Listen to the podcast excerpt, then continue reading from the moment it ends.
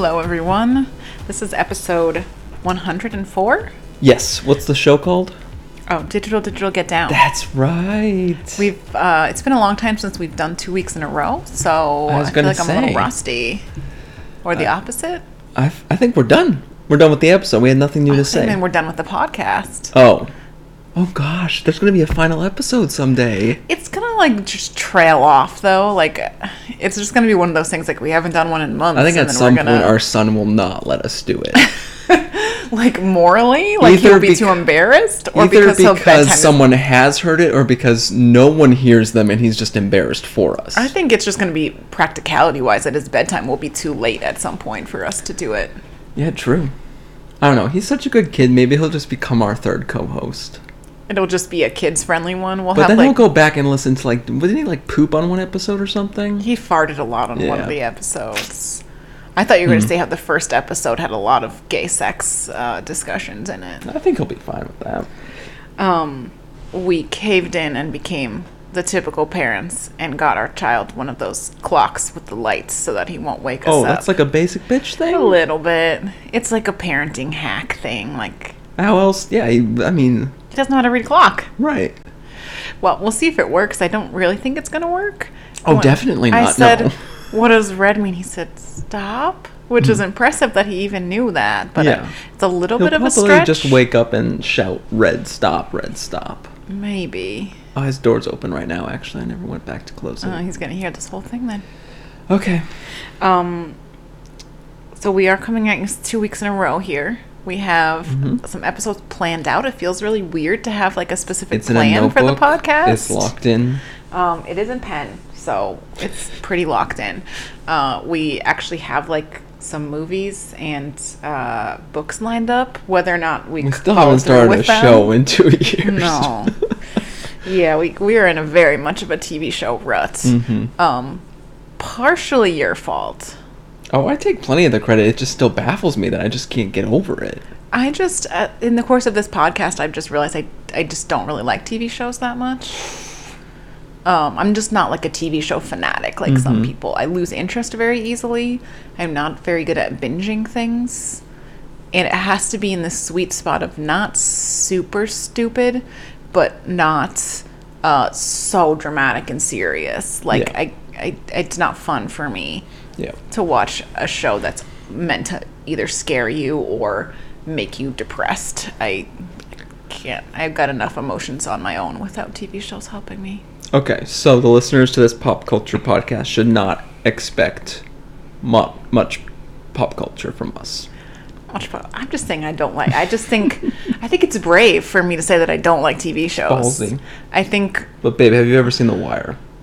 No, and I've only watched like three and a half episodes of Breaking Bad, so don't come at me. Um, and I only watched partial seasons of Lost, which is the wrong way to watch Lost.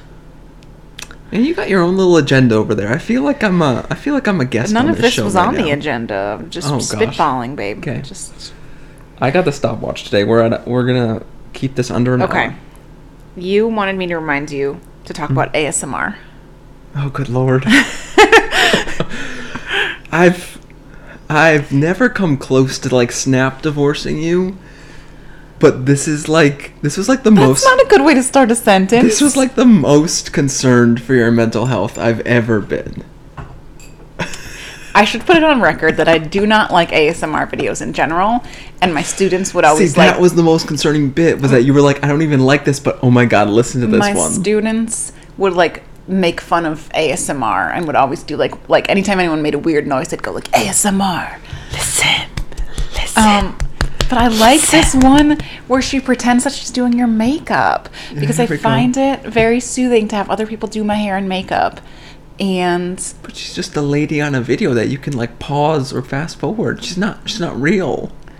well, she is a real person. She's just making sounds but with her she's an actual person. She's not like a cartoon. Mm. Um, I'm saying I specifically find hers very calming because I like the act of someone doing my makeup. Auditory sensory. Do you even know what it stands for? No, Oh gosh. do you? No. I'm saying I, I've I've list, I've watched like two of her videos. She has a TikTok where she has shorter clips, and people have showed me those, and that's how I found her. Anyway, her name is Josie. Okay. She's really chill, and she has like a lot of nice makeup videos. I don't even care about makeup. I just find like the routine of it soothing. And it's not very practical for me to have other people do my makeup unless you're going to get really into makeup anytime soon. So No. it's just a nice I don't know, I find it very very soothing in a creepy way. Okay. That's all we needed to cover. Um, I have a couple movie thoughts of movies that I've watched, Mm-hmm. and I have a weird Encanto theory that came to me in the shower. Yeah. So, which one would you like to start with? My quick movie thoughts. I have two quick movie Yeah. thoughts. Lightning round. Okay. Thunder round. Onward. Not good. It must be by the same people that did The Good Dinosaur. You sussed that out. yeah. Took a great. I don't know if it actually is. I didn't look it up. No facts here on this podcast today. I. It had the same idea of like a, an interesting concept for like an, an SNL skit, not for like a full episode, mm-hmm. Full movie. It was like, what if elves and dwarfs and all of those things were real, and they like went through the same Had process depression. basically went through the same process of civilization as what humans did.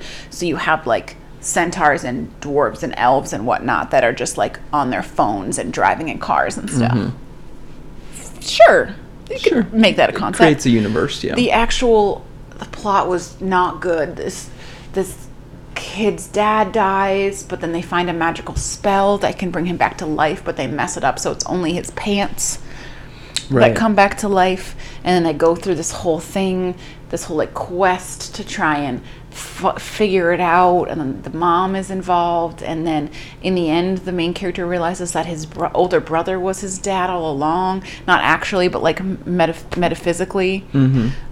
Uh, it was just not good okay. our son was bored i was bored it was not good i would not recommend it and so much of it just Show me a Pixar movie that's actually a kids movie. I keep asking for one. so much of it just relied on you thinking Chris Pratt was charming, which I think like Mm-hmm. The greatest voice actor of our generation. I think like his time has passed a little bit. Hmm. Um, the other movie I watched very different. Royal Treatment on Netflix was like the newest like Netflix rom com. Uh huh. Uh, it was bad, but like so watchable. Like I really enjoyed the watching experience. I completely put aside reality Mm-hmm. and was able to just like watch the silly movie. Um, the accents were atrocious. They were meant to to be be like British? No, New York. Oh. So eh, the whole point was that he's from like La- Lavania or whatever made made up country they make up for these ones. Yeah. Um, like with Princess Diaries, it was like Genovia. Mm-hmm. Um, except it was actually New Zealand because they all had Kiwi accents and it looked like New Zealand, but they didn't say that it was New Zealand, and it wasn't meant to be an island. I don't think it was like meant to be vaguely European, but it was filmed in So New why Zealand. were they doing New York accents? the prince is from this country. It's it's Got like a it. Got it. Got it. Cinderella story kind of Yeah, thing, yeah, like the overworked girl who's always dreamed of traveling the world. I understand Um, tropes. I got them now. So sh- it's the same girl from that um Oh. the tip of your Christmas movie, the Cinderella story, Christmas Wish, whatever, where she dresses an elf for a lot of Yeah, it. yeah, yeah, yeah, that girl. That was a bad movie. Um, so she tries to do a New York, like uh, York. Brooklyn, yeah. uh, or no Bronx, like Italian. Get New York accent, but she just kind of goes in and out of it when she remembers Mm. she's supposed to have an accent. It's not great, and then, yeah, it's just not good. Um, but I recommend it if you want just a silly, Thank you a for silly rom com. rapid lightning Well, some of them are not watchable. This one was watchable if you Mm-hmm. can put aside the accents and the lack of geography, geographical sense. Okay. Um, Encanto. Hit me, babe. I've listened to the soundtrack a lot more Blow times. my mind. We watched the movie again, not even by my choice. Our son demanded dance, dance, dance, which is what he calls Encanto because we always dance to the music. Um, so I was in the shower and I was thinking, here's what it was missing: the layer of complexity and the additional like Bruno uh, plot. Yeah. Mirabel is Bruno's daughter. Uh huh. Stick with me for a second. It doesn't Okay. entirely work in the actual movie. It's not really like a real fan theory. It's what I think they could Not have canon. It's what I think they could have done to make it a little bit more complex and like mm-hmm. for the adults. So here's why it would make Well, sense. I just got one better, but go ahead. here's why it would make sense. We don't talk about Bruno. Yeah. What if like he's Out her of wedlock. he's her real dad, either out of wedlock or like the wife dies or the Mm-hmm. wife re- wife runs away out of the village, Mm-hmm. and Bruno like blames himself that he should have seen it coming because he literally Mm-hmm. sees the future. So like he leaves Hey, this is gonna get you back and into leaves fan fiction. and leaves Mirabel, yeah, and Julieta says sh- because she's like the Jesus. she's like the kindest soul ever, so she'll raise her, right? What if the That's gift? why her dad's so annoying. Yes, hmm. it's like a stepdad situation. Yeah. What if Strong step. what if vibes. the gift only passes down through the women, right? Yeah. So maybe she doesn't have a gift because she's not actually Julieta's daughter. yeah, So that's why that's actually pretty good, babe. right? That's why Julieta's like, don't be so hard on her abuela, and that's why it's like we don't talk about Bruno because like they're not supposed to say it because Mirabel doesn't know. Yeah, So that's why the town is like hush hush, and it's like we don't talk Much about better Bruno, than just right? um abuela just hugging it out. And then in the end, it makes a little bit more sense for them to be kind of pissed at Bruno because he like ran off away from his daughter. literally abandoned the family. That's abandoned what they the family him of. and Yeah. it would make more sense of why he's creeping on them through the walls because he's trying to keep an eye on his daughter Yeah. not just like sit at dinner with his sisters but he's trying to keep an eye on his daughter this somewhere. right so they would just need to like add another song or like retcon Mm-hmm. it a little bit to make sense there has to be like the, the either the wife dies maybe or runs away or something i Mm-hmm. Think dead mom. I'd say. Hey, it's a Disney movie. It's got to be the dead mom. Yeah. So I think the dead mom, Bruno blames himself for not seeing the future and somehow changing it, even though it doesn't seem like he can really change the future. We won't get Don't into it. get I won't. I won't. prophecies. I with won't. As you're talking about it, but it would have been great. They could have either done this in conjunction with what you're saying or just what I'm saying. If somehow it was revealed that Bruno, like, sabotaged her gift ceremony. Mm. Right? Because they never really explain why she doesn't ha- she doesn't get a door and it doesn't work on her. Yes. So if Bruno thought the powers were becoming dangerous and he loved Mirabel, maybe he did something to sabotage. Willa doesn't even have a gift. Nobody talks about that. It's like the yeah, we don't talk about that. Nobody talks about that. I also think that I again watching the movie, Mirabel is the only one who talks to the house. I, I know think that. that she has some sort of like house-based gift because she's the one that talks to Casita. Okay, Um, today's topic is not in Encanto. It's not, but isn't that a good theory? Did that, That- blow your mind a little bit? It was like much better than I expected it to be. Thank you. It was pretty fleshed out. Yeah. It fits in with what they already have in the movie, and then it would give a uh, it would give a reason for like another song or another, not another whole act, but another couple Yeah. scenes at the end to flesh it out a little bit more and to make sense of why they were pissed at Bruno and why he left. And Yeah. anyways, Yeah. it's a little bit too telenovela maybe, but. Okay, I don't really have any newses. I, I pulled a couple newses out of my ass, but Mhm. um, the only good news I could think of is that I've bought new sweatpants. So that's You where were- I'm at yeah. this week. That was definitely a high point for you. I I've been in the hunt for some new sweatpants for months because the Double digits months. Like yes yeah. because the the like plainish sweatpants that I had been wearing, um, both of them were like literally from high school, um, and we're in our 30s, so that's bad. Hmm. Um, one of them I lent to a student last year, never got back, which I didn't really want it back at that point, but um, and another pair is like literally broken. So I got new sweatpants, so that was my good news for the week. Good. That's, that's where I'm at right now in February. You're also have other your other personal news. You're going to be moving on from that small little phone you got over there. I was gonna say that you have big news too. Yeah, somehow you deciding you were done with your phone gave me permission to buy a phone, which is why I didn't really argue with you because I got the new thing out of everything. Yeah, I still think it makes the most sense. You make the money for our family at the moment until this podcast takes off. I'm still waiting. Um, so you get the nicer phone because you actually need it. I get your old phone Mm-hmm. and upgrade one step from my tiny, like six year old phone. Yeah. And uh, everybody wins. Yeah. I had been holding out hope that this BlackBerry rumor of a 5G phone was going to happen, and once they admitted it wasn't, I realized I needed one of these fancy dancy full screen. Tell the people what you were going to do, though. I was gonna buy the F(x)tec Pre-order. Pro One pre-ordered from the UK because it is the only Android phone with a with a physical keyboard. Okay. I'm struggling with the keyboard on this Pixel over here. Okay. It's tough. I got thumbs.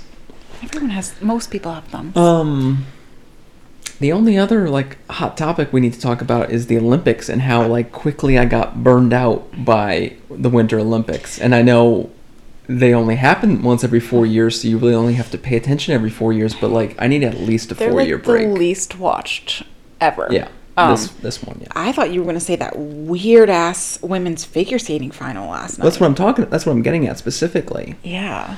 Um, I just thought you meant you were burned out by like flipping through and nothing interesting was on. well, yeah, that too. And the but- coverage being so bad every time. Right. The only like actually the most emotional attachment I got was that like 60 second clip of Shaun White doing his outdoor interview after like that was like the biggest moment to me of the Olympics so far. Was him crying and like reflecting on his legacy in the sport and how the next generation it's theirs now Yeah. and how he has to move on but he's so proud of what he's done even though he came up short this Even though time. he's our age and he's like retiring tearfully. Um, Nathan Chen, so glad for him that he got a gold medal to put up on his mantle. It's like the one time I was happy that we were spoiled because I don't Yeah. think you could have handled the anxiety of No, going it through this again. Yeah, when I saw the headline, I, it was a blowout, and I was like, "Oh, it's a blowout." But like, he needed to land his jumps. Like, probably Yeah. could have fallen like once, maybe. Yeah. Um, but honestly, looking back, um, I think the last Olympics, coming back in the long program after how disastrous his first two performances had been, to end up in fifth, I think as like a person, that's like a greater accomplishment than the gold medal. Yes, like from a overcoming hardship Yeah. standpoint and a mental toughness standpoint. Yeah. So I'm glad he came out and did his perfect two routines, and he'll always have that. But I, I have a feeling that if he looks back, and he would say if the the routine I'm most proud of from the Olympics would be the the long program in Pyeongchang. Yeah. Speaking for Nathan, close personal friend. Sure. Uh, the ladies. What a hot I mean, you got the, the you got the fact that there's like, I mean, there's some American talent. They were there on the on the board down It's the below. longest drought of but women's figure drought. skating medal since I don't know when. And then you have the drug scandal. You have the quads. You have the And you have the like Russians. You have Ukraine. And you have There's- like the racist uh, drug scandal part two, part as well, where everyone's talking Right. about comparing to Sha'Carri Richardson, Richards, Richardson, I'm not sure. um, the track star who wasn't allowed to compete in the Summer Olympics because she tested positive for marijuana, which is legal in the state that she's from and is not a performance enhancing drug, but it's a drug, so she was not allowed to uh, compete in the Summer Olympics.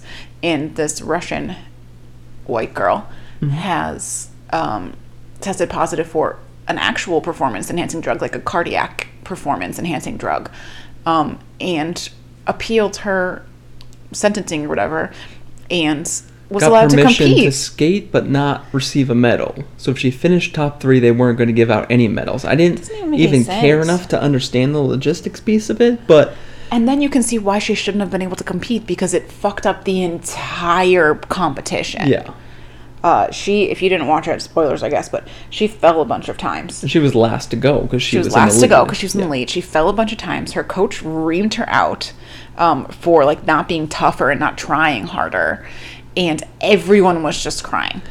Yeah, Like- the, after the final skate, I mean, they called the kiss and cry and all that stuff, but it was just the weirdest thing to watch. It was amazing on our NBC, whatever Peacock They were stream. just following people around. Because poor Mike Tirico, like they threw back to him in the studio, and he was like, "We're gonna try to explain why each person is crying and and what they're crying about." The first place person was, Was the little just- Russian dancer, Just lonely, and she was just clutching her teddy she bear. said she felt numb. She didn't feel anything. Um, and she looked lost the whole time. Nobody even went over to congratulate her. The second place girl was pissed that she wasn't in first place and said, Everyone has a gold medal except for me. Everyone gets to win except for me. Was angry at the world. And then the third place Korean girl was just like, I think she was Japanese. Ja- sorry, the Japanese, wasn't there, the fourth place was Korean? I think so. Yeah. the third place Japanese girl was just beside herself. She could not even function. Yeah, I kept saying it was tears of joy, but like I didn't completely get that vibe from from watching on screen. I think it was very stressful because I think Yeah. she knew she she wasn't supposed to get a medal. right, she should have been. So I think it was gone. like it, like But yeah, the silver disbelief. medalist was just the. She was like, the "I'm not going out there." especially because she once the uh, the eventual winner had her score. Like she knew she wasn't going to get a gold medal. Like she didn't have to wait till the final skate to, for that to sink in. She'd been sitting on that couch. I think I I'm guessing that she she thought that she was gonna get beat out by uh, Yeah, I The- don't even know any of their names, so I won't try to say them. But by the doping girl, Yeah. scandal girl. Um, so then when that didn't happen, she was She like, was like- I still lost. you know what I'm saying though. I think she thought that like her teammate, who she always knew was going to get the gold medal, would win. So Yeah. she never had the chance at gold. So when her teammate didn't get it, she was like, "That could have been my gold medal." I don't know. Yeah, Very and then they show the the Russian newspaper headlines, and they're like, the country is devastated. It's like you got the gold and the And silver. silver by a large margin, and So yeah, I just the the poor girl who won the gold, and then and then the last NBC bit where she says, "I just was so happy to skate clean," and again Mike Tirico had to jump in. She's not talking about drugs. She means a clean situation." skate, but Clean she skate, didn't very fall. different than skating Yeah. clean. Um, she tried so hard to speak English too. She was so cute. Um, she, I don't know it. It. I feel so bad for the girl who doped just because felt so dumb it felt, watching it. Yeah, it felt horrible. Like she shouldn't have been allowed to skate. Partially because she's under investigation for a drug scandal. Also, she's only 15. She'll have another Olympics. Mm-hmm. But partially because it's like, what an amount of pressure to put on a 15 year old. There's no way she herself went out and got those drugs and decided to take them. Yeah. Like somebody on her team had to have been involved with this. And to have it all fall on her shoulders and to have the scandal and to go out and skate and then have her coaches yell at her, like, it was terrible. So she shouldn't have been allowed to skate at all, especially seeing what happened to Sha'Carri Richards and to, you know, other athletes in the past. And she shouldn't have been allowed to skate just from an emotional standpoint. Yeah. And now they're talking about raising because of how badly it went. They're talking about raising the minimum age for figure skating. Did you see that? no, They're going to put out a vote to raise the minimum age to 17 because they said 15 is like can't handle it. not even a legal adult anywhere, Mm-hmm. um, and that there, that's too much pressure on a 15 year old, and to have a 15 year old like a what high school freshman doing drugs, basically to try and be better at athletics, like that's just too young. So they're trying to raise the age now based on how poorly this all fell out this year. So, anyways. Anything Um, else before we do our commercial? I was just gonna say, speaking of white women getting out of consequences, the Kim Potter sentencing is atrocious. The cop who killed Daunte Wright, supposedly by accident, um, uh, only got sentenced to two years. Um, and people are saying that'll probably get cut to about 14 months based on the time she's already served between like the trial and the sentencing and everything. So she killed a whole person. Um, and because the judge fell for her white woman tears and said that she has a tough job and it was an accident, um, she didn't mean to kill anybody. Uh, she's only going to be in jail for like less than two years, which was like four years less than the minimum sentencing based on her. Right, that's um, what I don't crimes. get. What's the point of a minimum sentence if if the a judge, can use their discretion.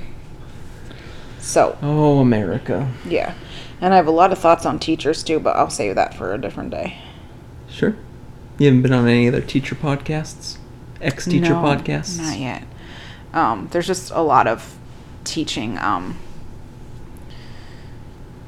a lot of teaching legislation that's Mhm. bullshit that's in the works, and some of it specific to LGBT and trans students and things like that. But I'll save that for next week. As my bad news. Okay.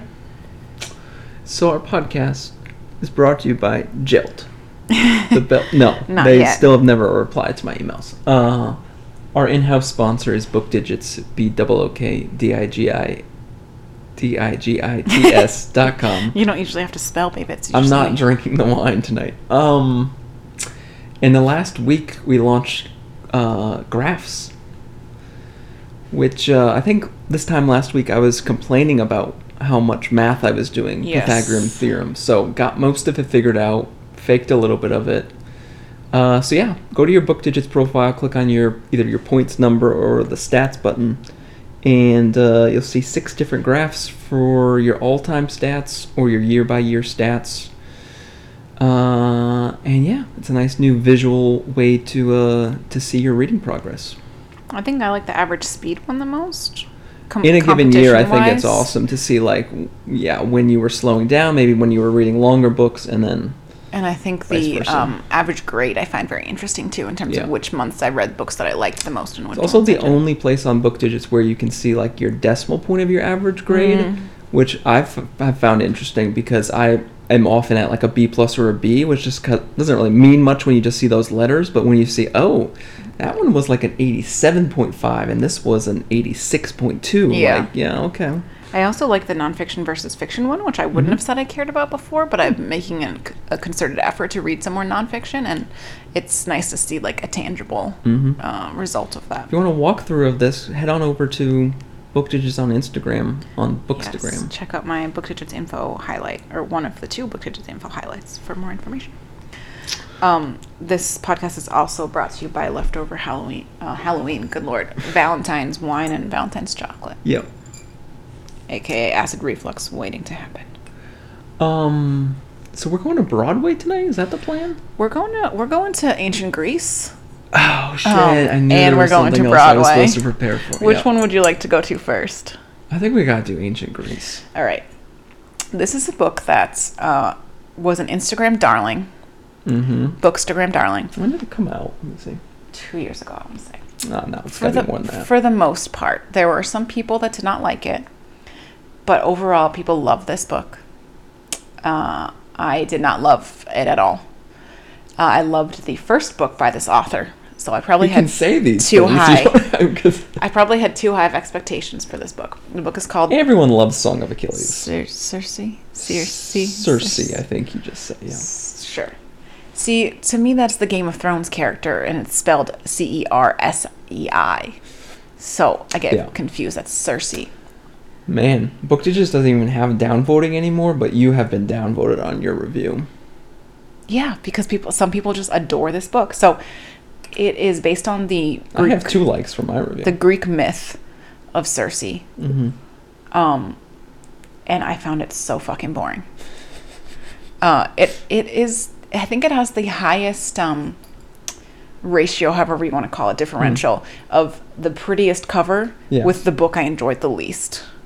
Yeah, Um, could be a new style in I'm- Book Digits. I'm hesitant to unhaul, as I say, to get rid of the book Yeah, because it's so pretty, and I believe I made you order me the UK edition because I liked the um, Yeah, might cover be. better. Mm. but I really didn't like it, and I really will never read it again. It's just eye candy, shelf candy. came out in at this 2018. point. Yeah, you read it in 2019, and I read it uh, in December, just a couple months ago. So it's got B plus on Book Digits, and Which pretty actually, no one has given it a D or an F. Let me filter it. No, sorry, let me sort it by worst grade. I've yeah, I've given it the worst grade on Book Digits, a C minus. You gave it a C. You're a tough grader, though. Yeah. For me, uh, I very rarely give a D unless the ending of the book pushes it down to a D. Yeah. Because I am such like a do not finisher. Do do not. I, I DNF books quite frequently now. Like Yeah. if I'm not feeling a book in the first couple chapters, or like maybe like a third or even halfway through, and I'm like I don't care what's happening, I just stop reading it. Yeah. So like a book that would be a D or an F for me. I rarely make it to the end. There was one D last year because I was kind of meh about the book in the middle of it, and then mm-hmm. the ending I was like, "Fuck no," and gave it a low grade. It was probably going to be a C minus, and then what a C minus is the lowest grade I frequently would give out because if it's below that, I I stopped reading long ago. Yeah. Um, so this book was a C, meaning it didn't do it for me. It wasn't the worst book I've ever read, but it was very disappointing, and I did Yeah. not really enjoy the experience. It was so slow. Nothing happens. I don't like the, the main character. She's not likable. She's not really supposed to be likable, but I just didn't give a shit about her journey at all. And they spend the whole book going like, she's ugly, she has a gross voice, no one likes her. Like, why am I reading this book about her then? I just the family drama and then the weird men stuff and That then the weird island and motherhood yeah. stuff and then there's she's a witch all of a sudden. I So Madeline Miller is that her name? yes. Um, she's very clearly a scholar of the myths, Mm-hmm. Greek myths in particular. She's only written two books to her name in like She has another one coming out. In in whatever 15 years. So she's very very um, detailed. I think in her Yes. in her preparation and in her writing. But in Song of Achilles, I mean, the reason why that one was a darling was because it gave a gay twist to a to a kind of a well-known. Yeah, I mean, there's a lot of historical, or not historical, but um, The context clues that, yes, that they Yeah. were gay the whole time, and Right. people just ignore them. It's like, oh, they were pals. but that that's the, were right. eternal But, so that's the piece of the story that she takes from the myth and says, "I'm going to build the novel yes, around." Yes. In this case, I never found that kernel. No. um like you said like sort of a cast off daughter um and i haven't read greek mythology since we had to in high school so i can't tell you if circe even has like much of a We had to in high school. i yeah i i read a little bit The I last time I remember. remember, I remember reading Greek mythology was like a book that my cousin got me when I was like in Yeah. elementary school, and it was like a big, like almost coffee table looking book, and it had Yeah. like kids like abridged versions of all the myths with pictures and stuff. right so yeah i don't know when i think of retellings i need something to be different about them either Yes. this either the the geographic setting the time setting the The narrator, the narrator, the, relationships within yeah, it. the makeup of the character, and in this one, it just seemed like the sense I got is that this is kind of a side character in mythology, and I'm going to try to make her into a protagonist. But all they do is retell all of the myths that you already know with her kind of from kind of from her perspective, but Yeah. not really. Yeah, I mean, the other big thing for me, I remember listening to a podcast, I think, when this book came out, and one of the, the people on that show talked about the motherhood theme and how the way this book discussed motherhood was the most accurate and the most poignant way they had ever thought about motherhood and connected with it so much because they had just recently had a child. And I said, wow, I'm going to read this book. Um, my son's two years old. I really can't wait to, To see, see that what that part person was yeah. talking about. And I read, and I read. I'm like, okay, she's had some lovers, no children. I read, I read. It's like literally like three fourths of the way into the book before her child appears. There's one chapter that I thought was really, really well done. And then there's a jump, a time jump of like 15 years after that. And I was like, oh, That's it. that person who was so starstruck by this book was talking about that one chapter? Wow. That was like, yeah, what book are you people reading? Is just kind of the what I wow, was mine's left the with. second to last review. It got downvoted a lot. Yeah. Um, most of this book read like a Spark Notes entry on Greek mythology, Mm. narrated by a protagonist I did not connect enough to sustain the story. The plot, if you can call it that, is boring and poorly pla- poorly paced. If you are planning to pick this one up just because you liked your previous book, go re go reread that one instead. Yeah. See, someone that I like on on on Instagram said A plus so enjoyable to read even if you're not a big mythology fan. The book will will hold your attention and keep you hooked. What book did they read? It's not the same book that I read. Yeah, I know. Um, another one that I felt similar similarly about was called The Silence of the Girls. I read it last year. It came hmm. out around the same time, and it was supposed to be about the the women in Greek mythology. That was supposed to be Right. the twist, right? Because the men are the main characters and the women are kind of side characters. Even Helen of Troy is a side character basically. She like mm-hmm. starts the thing and then like everything else happens around her. Mm-hmm. Um, well, this book was supposed to be like from the women perspective. It was fucking depressing. It was I gave it the same grade as I gave Circe. Um, there, especially as someone who had just who had you know like you said a, a baby when I was reading it, the amount of like women that died that were pregnant or had babies or the rape or the it it was from the women's perspective but it was not empowering at all. See, I had the same takeaway from Circe in a lot of ways because I had heard it talked about as like a feminist, like powerhouse book, and I don't think she really represents the parts of feminism that you want. she didn't have very much agency advocate for. Yeah, everything kind of happened around her Literally, Like, she's on an island and everyone has to come to her. She doesn't go Yes. anywhere. She doesn't and do then like anything. towards the end of the book she kind of had more agency when Hmm. she kind of realized oh my family sucks i don't i'm not the one who sucks or whatever yeah. not enough to sustain the story and not enough of a payoff for what I had to slog through to get through it. So Yeah.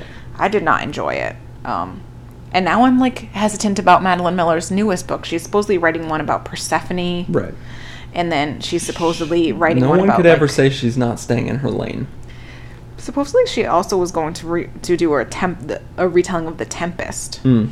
So Shakespeare, which is a little bit Okay. still a classic, but outside of her lane. But uh, now it sounds like Persephone is the newest. That's the most recent news. Is that it's going to be a Persephone book. So I don't know. Um, did you read Song of Achilles? Yeah. And you like you agree that it was better than Circe. Absolutely, yeah. It's not just because I have a soft spot for LGBT books. No. It was just the emotional connection with the relationship between Patroclus and, and Achilles Yeah. is what carried the book. There was no emotional connection with Circe. In fact, she was emotionless for most of the, for mm-hmm. most of it. She's also immortal, which is the thing I called out in my review, which is when you're when you're trying to cover the life of an immortal, The It- time jumps. right? It just makes it hard for the reader because like you, And the there- time doesn't matter at all. And then there weren't really any side characters, No. or if they were, they came back a couple times. Yeah. Whoever she was in love with, or uh, a couple. They all had the same names, like Damocles or something. you know, the the famous guy with the boat and the the um, Od- Odysseus. No, No. she was in love with one of the famous guys. Yeah. Um, she wanted his baby, but she didn't have his baby. Yeah. No, I don't even remember. It was too long ago. Anyways, don't read this book. It sucks. Just look at the cover in the bookstore and go, "Oh, that's nice," and should just have keep found walking. someone who really loved this book or loves Greek mythology to, to come do on this here bit with us. Oof, Yeah. yeah. Um, I know that there are people that might actually listen to this podcast that will very much disagree with me, but oh The, well. the mailbox is open, folks. Um, do we want to switch to something that we liked a little bit better? We better? got about 20 minutes left on the stopwatch. Okay. Do you want to do the Broadway musical movie we watched, or do you want to do the actual Broadway Across America one? I want to talk about the one we went to since we're talking Okay. about Russian women. Sure, sure, sure. so it's a little bit of a stretch, but I'll give it to you. So I had asked for tickets to see this stage musical, Broadway Across America, for my birthday in twenty in early 2019. Mm-hmm. No, 2020, early 2020. No, I asked for them in 2019, and the, the dates of the show were March 2020. I'm sure you can see where we're going with this. Yeah. The show got delayed, and then delayed again, and then delayed again because of COVID. Um, and are we allowed to say COVID on our podcast if it's on Spotify? Yes. It's a joke. Um, I was just thinking about how on Instagram like, We're up Spotify, folks. We it. stuck to our word. We put our we took our money away from where our mouth was. Our podcast is off Spotify too. No, not that part. Yeah. Just that we're not subscribed. Yeah, yeah, yeah. Okay. Um, so I honestly don't know how to take it down.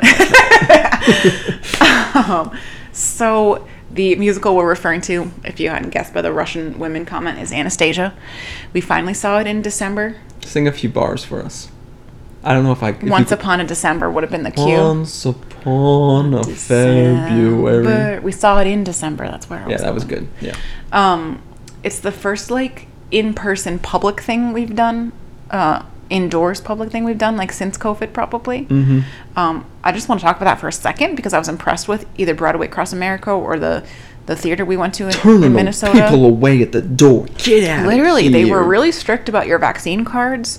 If you didn't have the right type of like rapid test result, they weren't letting you in. If you didn't have your ID to match your test results or your vaccine card, they weren't letting you in. Like, it was decently strict. And even when you got inside, I kind of was afraid that as soon as everyone sat down, they would just take their masks off. But the ushers were like coming around, Flashing the lights in your the eye. lights, and like having signs on the um, in, uh, like intermission to keep your masks on and everything. Mm-hmm. It was, uh, I, I felt safer than I thought in terms of COVID.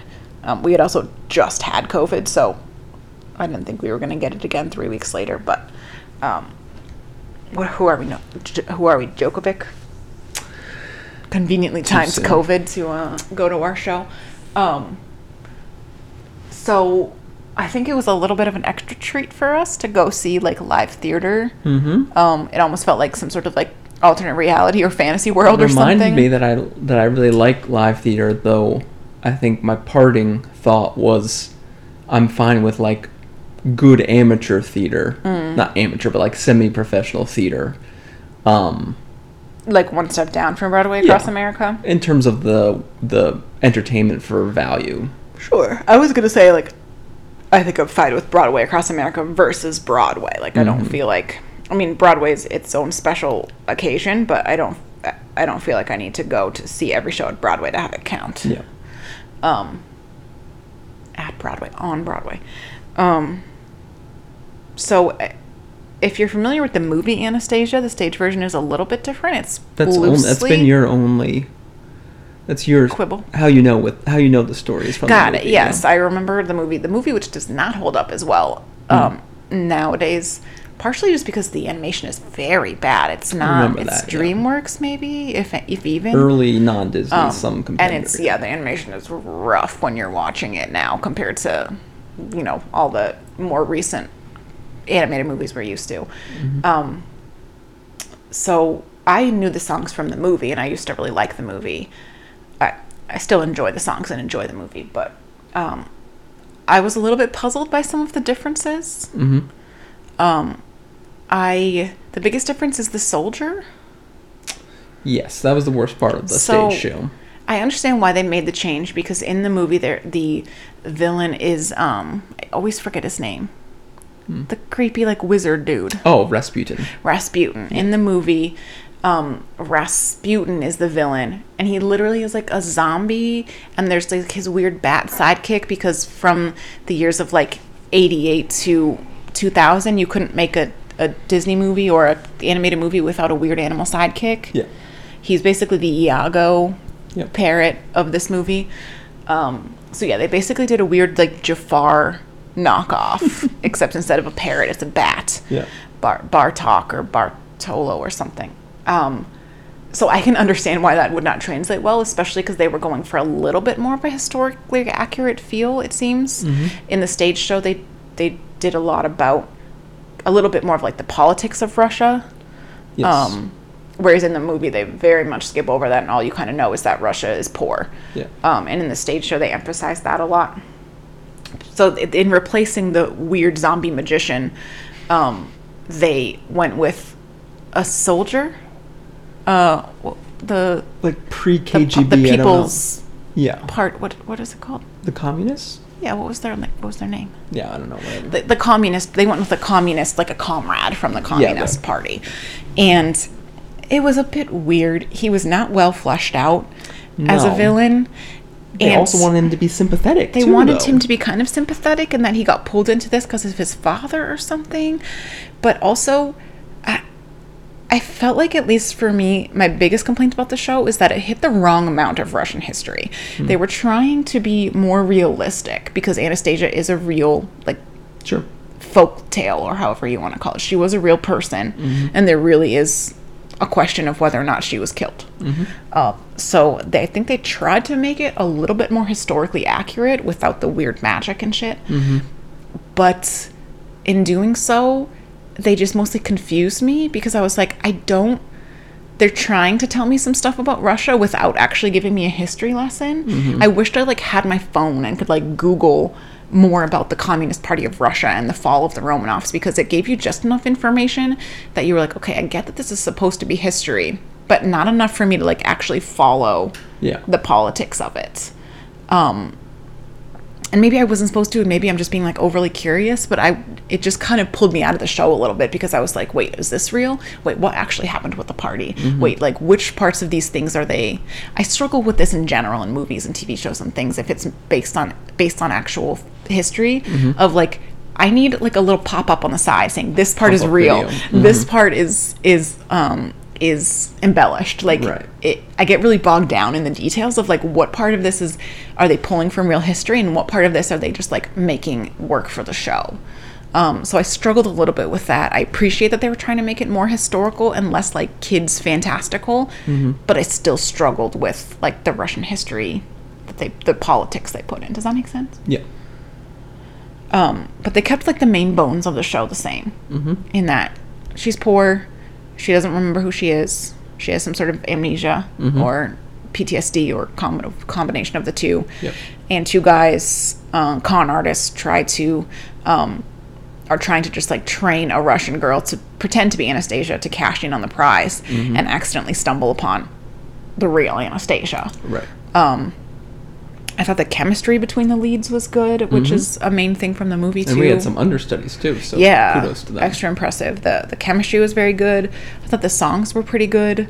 Mm-hmm. Um, I my favorite addition, I think that I don't think was in the movie, was the Russian club, and the the song. See, you love that scene. I didn't. That scene didn't do it Didn't for me. do it for you? I that just whole like the character. I know you love Lily or whatever her name is. They, that's pretty much the same as the TV, the movie Yeah. Character. Um. So yeah, heading into, I was just going to talk about the effects a little Sure. bit. I think on Bro- on the Broadway across America, they always have to downsize a little Yes. bit, right? Yeah.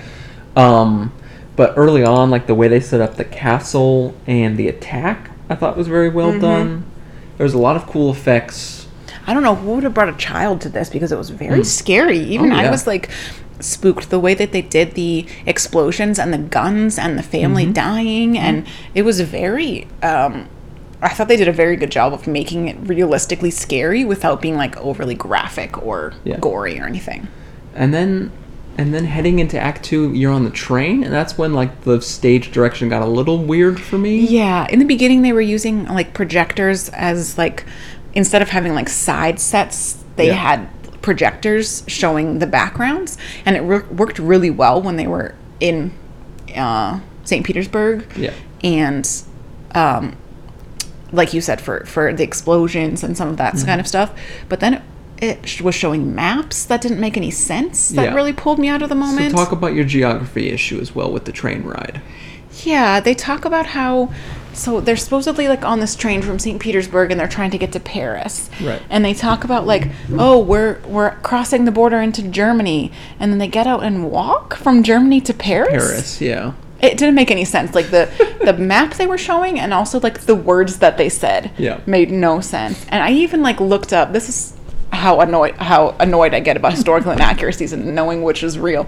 I like looked up a map of Europe at that time Yeah. to see if like because I know the German the German border was very different in Yeah. historical times and whatnot, and it still didn't make any sense. The the geographical direct uh, like um what do you call it when you're like looking somewhere like uh like when you're Surveying?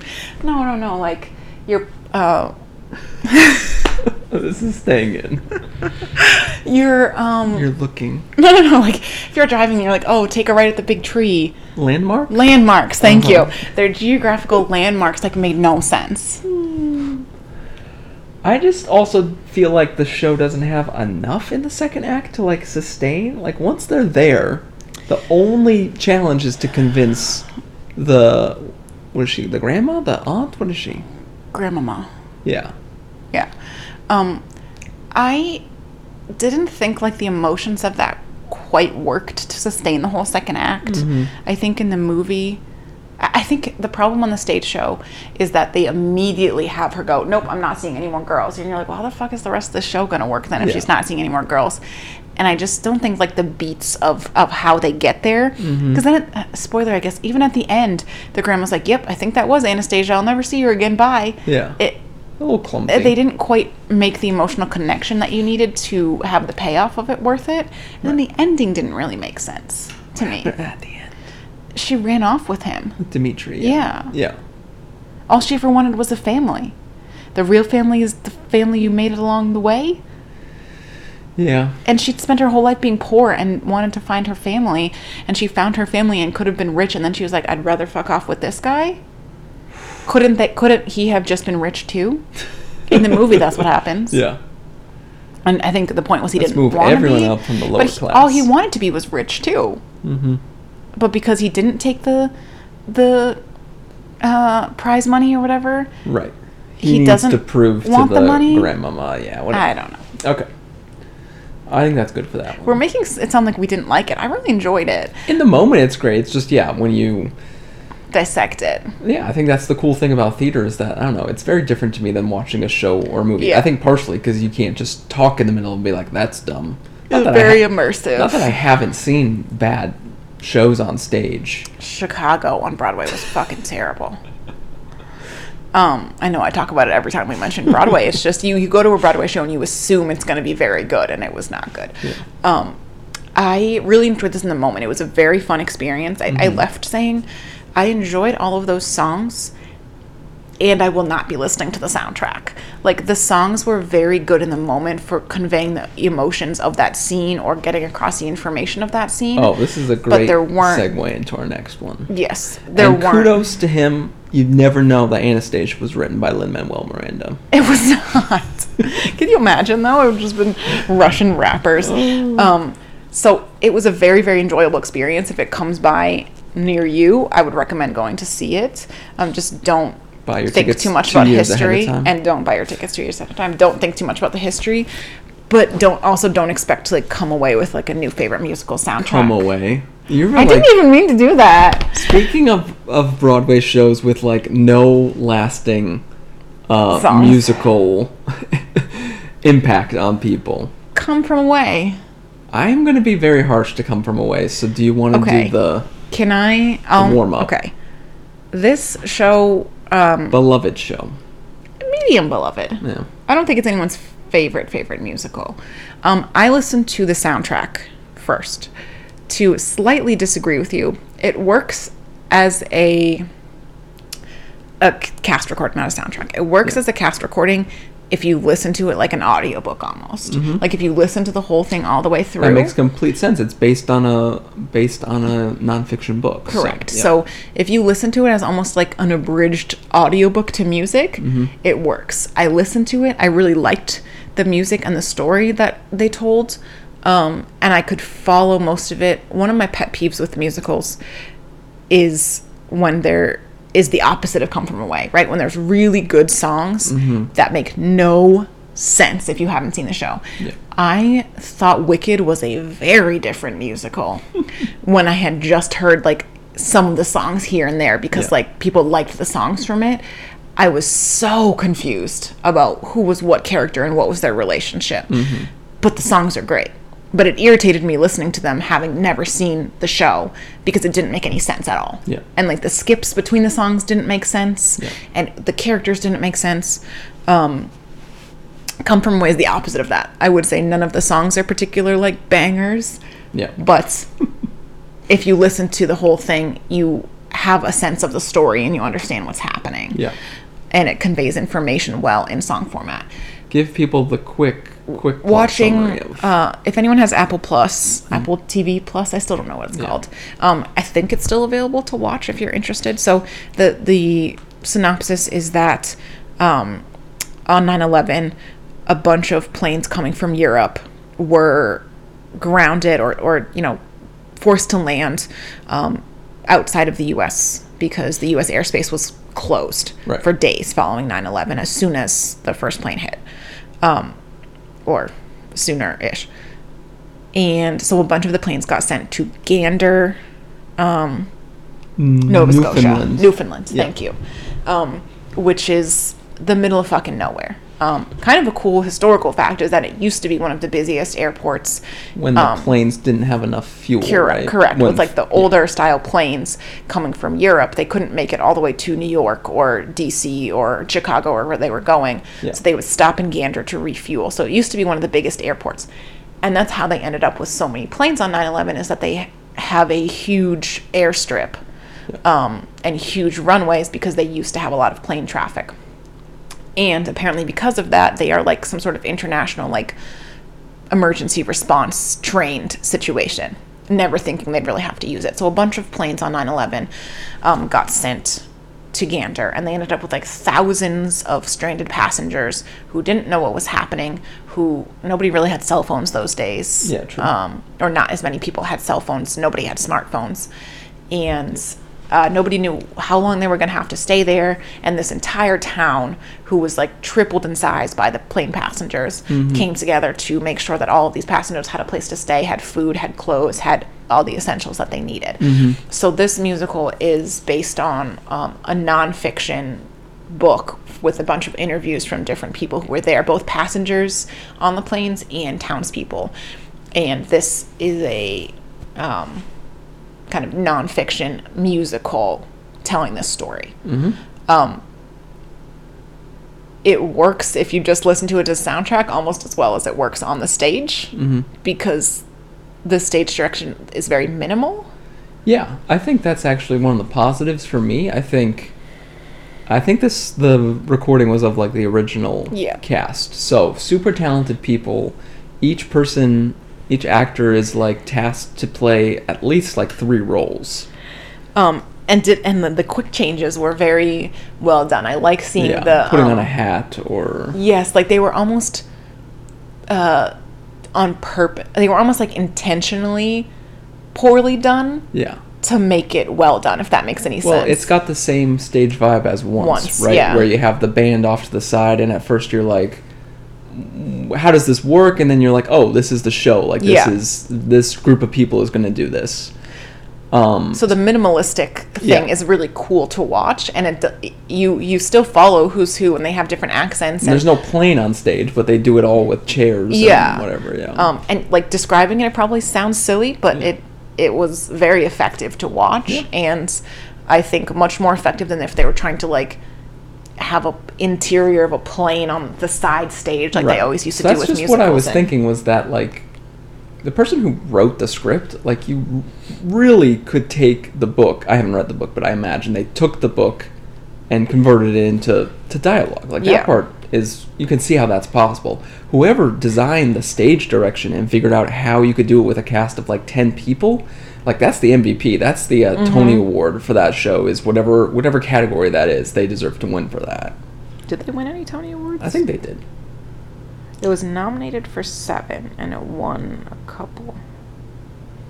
Uh, it won for best director. Yeah, so it's probably the director, right? Choreographer or something. I don't know. Yeah. Um, so yeah, it's a fine story. There's not a ton of surprise to what they do. Like the setup that Heather has given here is pretty much it, right? You got a town who's a little bit nervous about what's happening, and you've got a group of people on a plane who are nervous about what's happening, and they have to figure it out. And um, I think my biggest complaint about the show is that it tries to s- to spread the ensemble around too much, and what I Mhm. mean by that is just not picking one protagonist. Uh, so my biggest opinion coming out of watching it was that the best character is the, is the female pilot, Yes, for sure. who has also the best song, where she basically tells her entire life story leading and it up like to this point. gives you chills. You want to cry. It's a great. And so I looked, I thought to myself after that song, I said, "That's the show I want to see." Is Yeah. the story of this this female pilot, and you can have the second act be September 11th, but like that whole song, I was like, "That's a show." Yeah, they they. I see what you mean. It was almost too much of an ensemble cast. You have like the veterinarian or the animal shelter like volunteer, right, worry about the and then you yeah. have like the bus strike going on, and then you have like the, The gay people char- fall- the, the- gay yeah. couple that kind of splits up, and then you have the old people that fall in love, and then you and have they're like, "Oh, we gotta do a little bit of racism, anti-racism stuff here," but that, That feels like it's kind of shoehorned in. I thought it was funny. Funny. Which bit? Are you talking about the grills? The black guy who like Oh, no, I was talking about the the uh, Middle Oh, Eastern oh, oh, people. I'm sorry. God, honey. not funny. I thought you meant the the, The African group. no no no, the black character, the black Yeah. guy, who says that he thinks he's gonna get shot for going around taking everyone's grills out of Yeah, their yeah, backyard. No, and he he talks about how like he feels safer in a town of strangers than he does in his own backyard. That and he, part is funny. He talks about it was going around to take everyone's grills, and he got offered a cup of tea if- at every single household. Uh, when he was stealing yeah, no, their you and I were talking about different Sorry. things. In my head, I was thinking, oh, there was that funny bit about the gay couple Yeah. not finding any any uh, discrimination really there, Yeah, and yeah, then the black guy. That's where I was going with it. Yes, that part was horrible with the Mm-hmm. um, the Middle Eastern Mm-hmm. people that were discriminated against. Um, So yeah, I mean that's the thing, right? Is that the town's not perfect. The, you know, the people in it have some uh, some of their own beliefs that conflict with kind of the morals of the show. It was mostly the passengers that were the ones that were being. Yeah, true. But yeah, I mean, I guess that's just what I struggle with is it wants to be like a happy happy show, but it can't really be.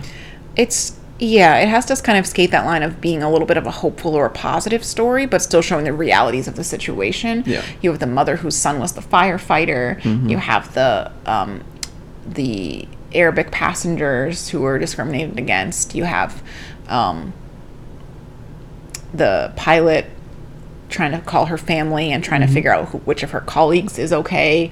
So you definitely have the realities of it, and then you have the hopeful kind of nature. I just thought it did a good job of. Um, I think like a lot of the emotions were there. I think there's a lot of moments that kind of like catch your breath, like when the pilot realizes that nobody on her plane knows what happened. Right. She knows what happened. No, and like the townspeople realize nobody knows, and they put the TVs on for people to watch because nobody knows what happened. Or when they like have to give people phones because nobody had cell phones to call home. Yeah. Or when um, you find out what happened to the, the the firefighter, and like there's a lot of moments in it that kind of just make you go, like. So I think it did a good job of like some of that level of emotion. But yeah, you definitely it's definitely a you get a breadth of characters' points of view. You don't get the depth into any one character or story. So if that's what you're looking for, is like more of a uh, single character focus. That's not here. This is definitely an ensemble, and it's trying to show you little vignettes of different characters and how they were affected. And yeah, I mean, stories also need to have like a goal that they're striving for. And in this case, it's like, get out of here. Yeah. But also, that's not rush to get out of here. Like, yeah. I mean, yeah, it's a cute story about about these people, these strangers figuring out how to make it work in this town. But and and the backdrop of 9/11 is is interesting to to consider with it, but there's no objective really in the plot.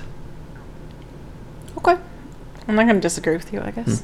Um, if anyone's interested the book, it's based on, I looked it up. It's called The Day the World Came to Town 9 11 in Gander, Newfoundland. Um, Yeah, it's like it's the perfect thing that you would send a newspaper person off to or magazine journalist to go write and be like, "Oh, that's interesting. I wonder what other sort of weird things happened that day aside from the most tragic pieces of it."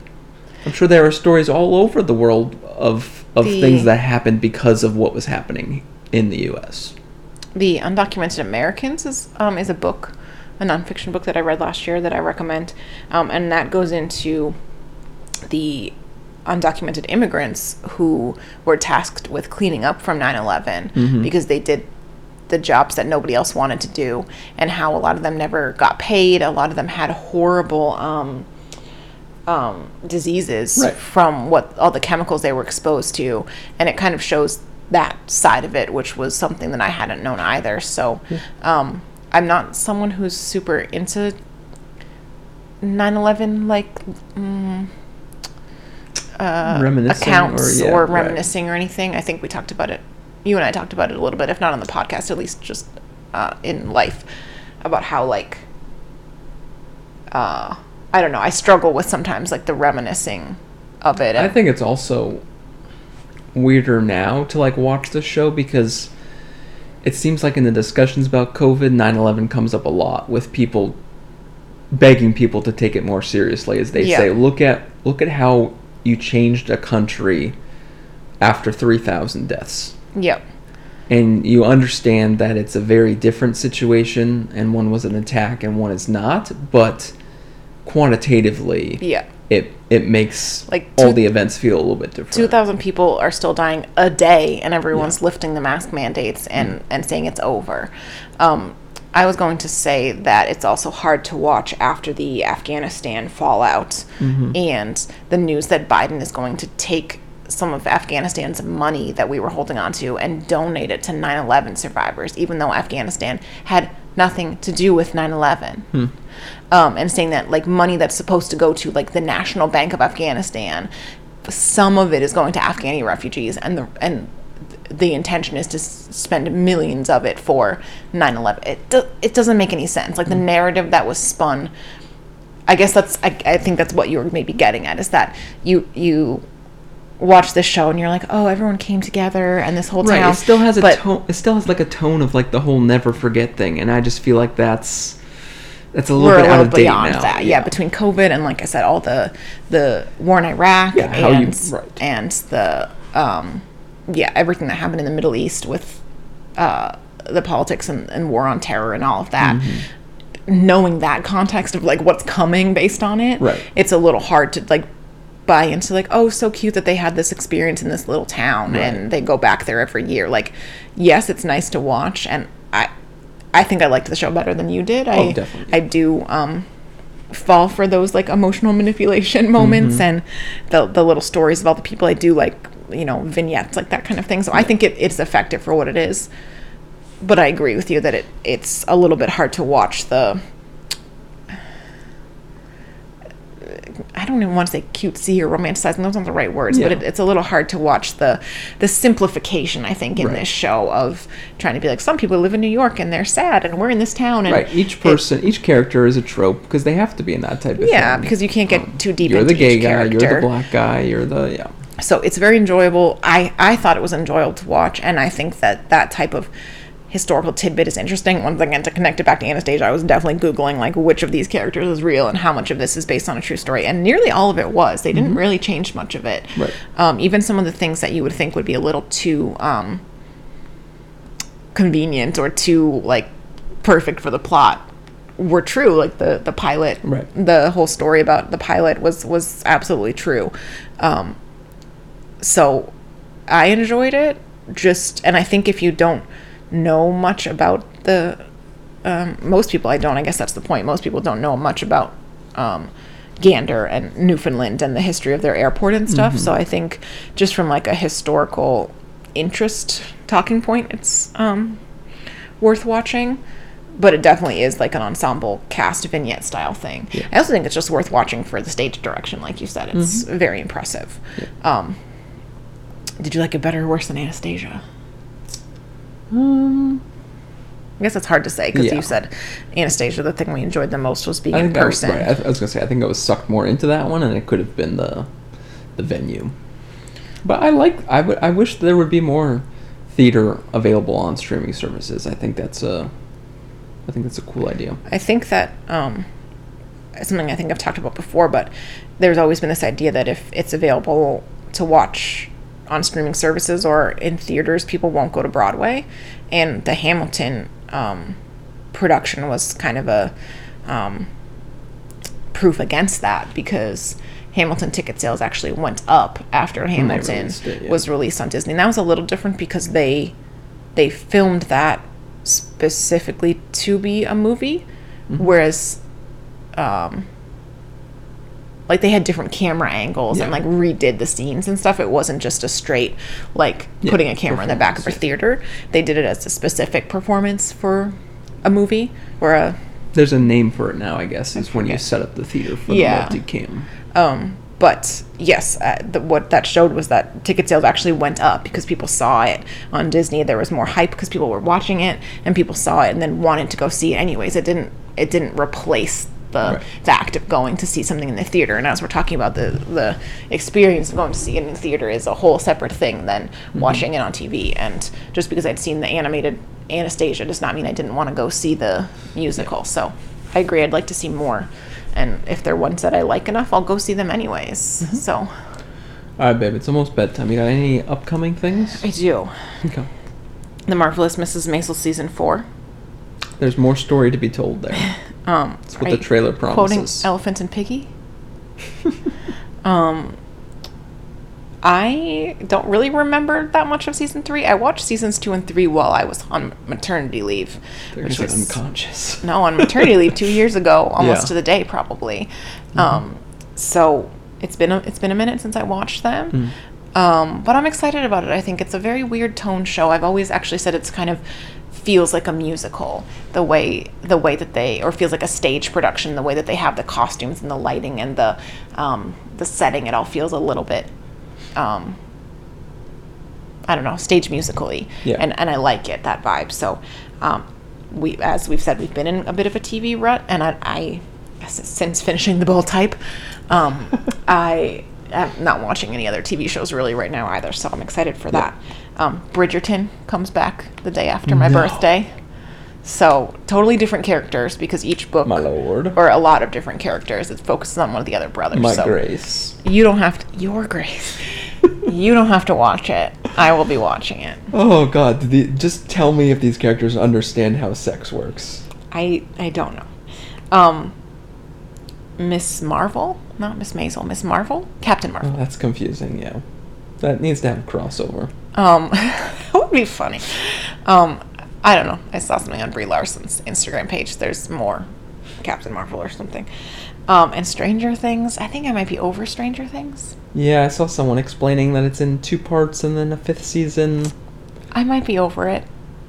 Yeah, I mean, all three seasons were pretty much the same. Someone's gonna have to really convince me to watch this. also, like some of the actors were getting worse and worse. So the kids got older. It was like the Harry Potter 4 syndrome, Yeah. where like the kids were in a very awkward stage. They're not cute little nine year olds anymore, but they're not like teenagers who can act. Yeah. Um, yeah, I don't know. Someone convinced me that I need to watch it. Or don't. Well, we didn't keep it to a tight 60, but not bad, babe. not bad. Um, this is what happens when we actually podcast regularly, is I don't have like 18 hours of Months pent up of um, random tidbits to share. So, thanks for listening. Yep. Uh, if you listen to us two weeks in a row, wow, don't get too burned out on us. uh, thanks for listening, as always. Um, you can follow us. Uh, I mean, the mo- I'm most active on Book Digits Instagram, so that's the best place to find me. Probably is the Book Digits Instagram, but we do have our at DD Get Down um, Twitter and at Book Digits on Twitter, um, so you can find us on either of those. Um, and make sure you check out the new Book Digits and the new graphs, and let us know what you think. And um, if any real advertisers want to advertise with us, let us know. All right. Good night, mates. Have a good long weekend and see you next time. See ya.